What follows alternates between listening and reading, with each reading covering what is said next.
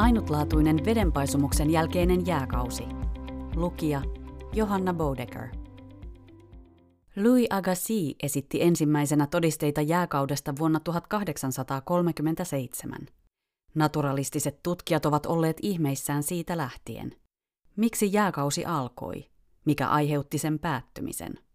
Luomista totena pitävät tiedemiehet ovat oivaltaneet jo vuosia sitten, että jääkausi syntyi ensimmäisessä Mooseksen kirjassa kerrotun maailmanlaajuisen vedenpaisumuksen aiheuttamissa epätavallisissa olosuhteissa. Heidän kehittämänsä malli antaa vahvan selityksen jääkauteen liittyviin kysymyksiin.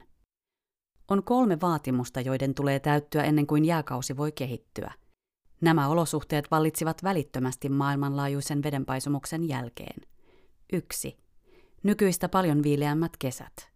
2 nykyistä paljon runsaammat sateet. 3.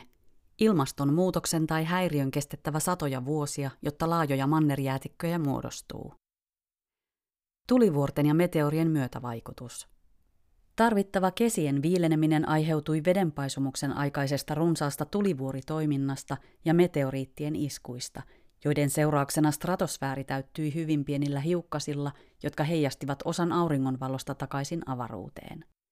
Geologisissa kerrostumissa on nähtävissä todisteita tällaisesta tulivuoritoiminnasta. Uniformitaristiset tiedemiehet ovat arvioineet pienten hiukkasten vaikutusta stratosfäärissä tutkimalla meteoriitin iskemää eteläisessä Meksikossa. Heidän havaintojensa mukaan maapallon keskilämpötila laski tuolloin noin 30 vuoden ajan yli 27 celsiusasteella, vaikka kyseessä oli vain yksi iso meteoriitin isku.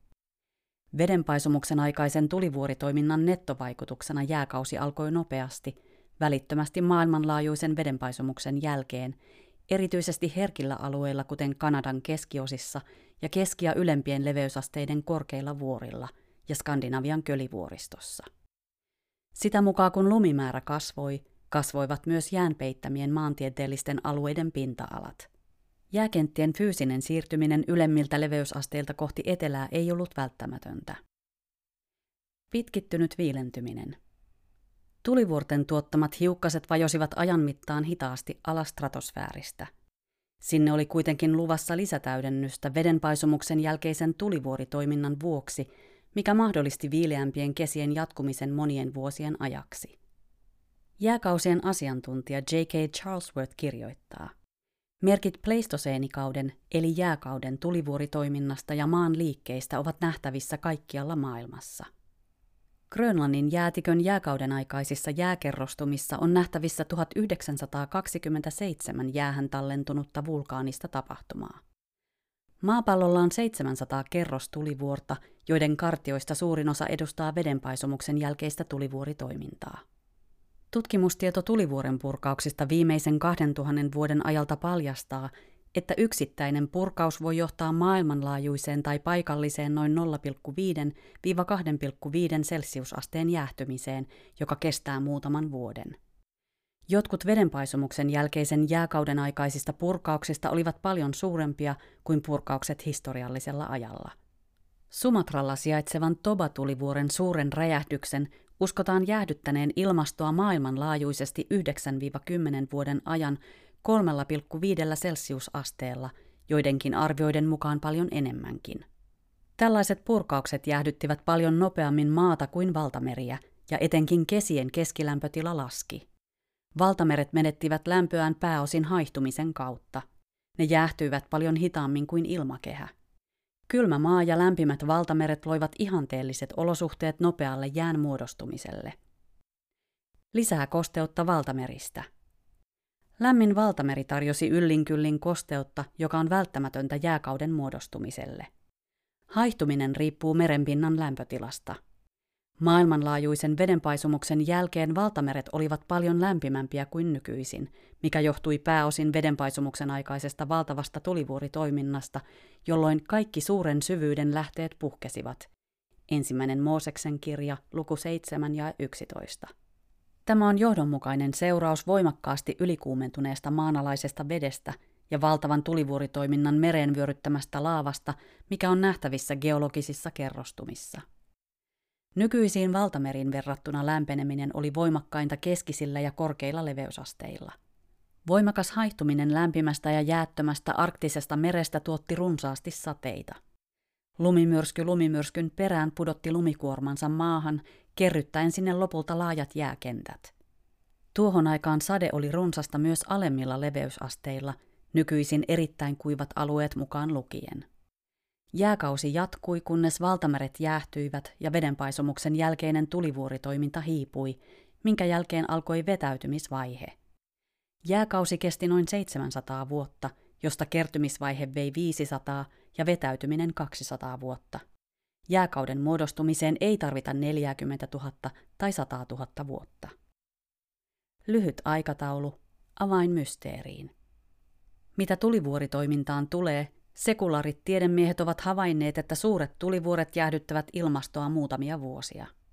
Jos edellä mainittu jääkauden aikainen tulivuorten esiintymisjakso venyisi kymmeniin tuhansiin vuosiin tai vielä pidemmälle aikajaksolle, ei purkauksilla olisi ollut merkittävää vaikutusta pitkän ajan jäähtymiseen.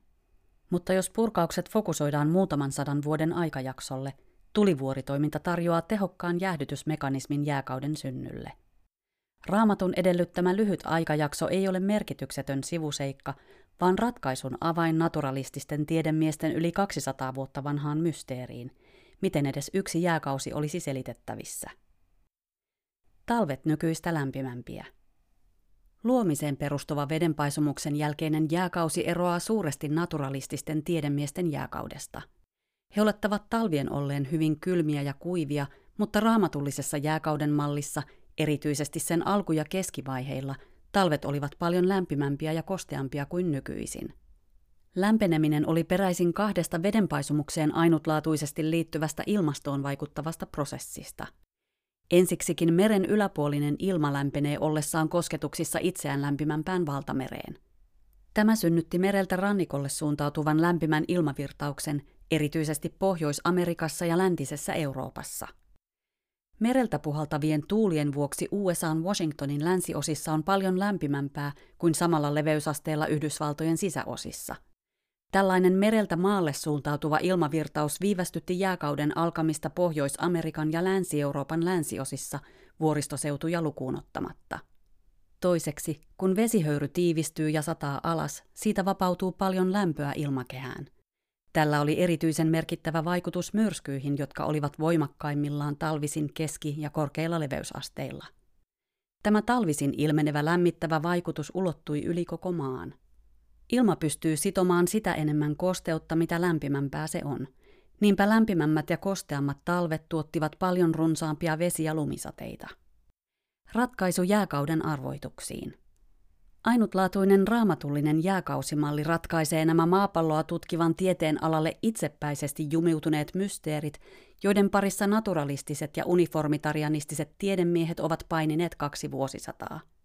Ensimmäisen Mooseksen kirjan vedenpaisumus selittää, miksi jääkausi alkoi, miksi se päättyi ja minkä vuoksi se kesti vain satoja, ei satoja tuhansia vuosia.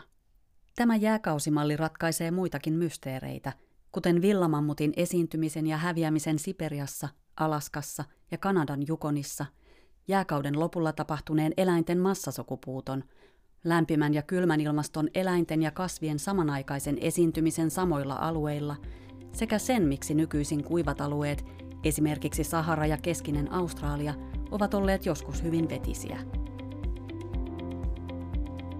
Tämän podcastin tarjosi luominen.fi. Kiitos kun kuuntelit. Lisätietoja luomisesta löydät osoitteesta luominen.fi. Luominen-lehden voit tilata osoitteesta kauppa.luominen.fi.